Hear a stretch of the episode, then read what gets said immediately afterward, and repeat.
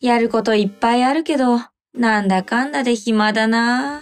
そんなあなたに、嬉しい論、楽しい論がありますよ。う、嬉しい論、楽しい論嬉しい論、楽しい論は、抜群のポジティブ思考で生きてきた谷と鳩川が、ハードモードなこの頃へシェアハピ精神まき散らす無限肯定トーク番組。無限肯定お掃除やお料理、お風呂に電車移動。なんだか物足りないあなたのお耳の暇を潰します。お耳の暇。毎週水曜夜6時、今んとこ抜かりなく配信中。 Spotify、Apple Music、YouTube にて、騙されたと思って、聞いてみてー嬉しい論、楽しい論、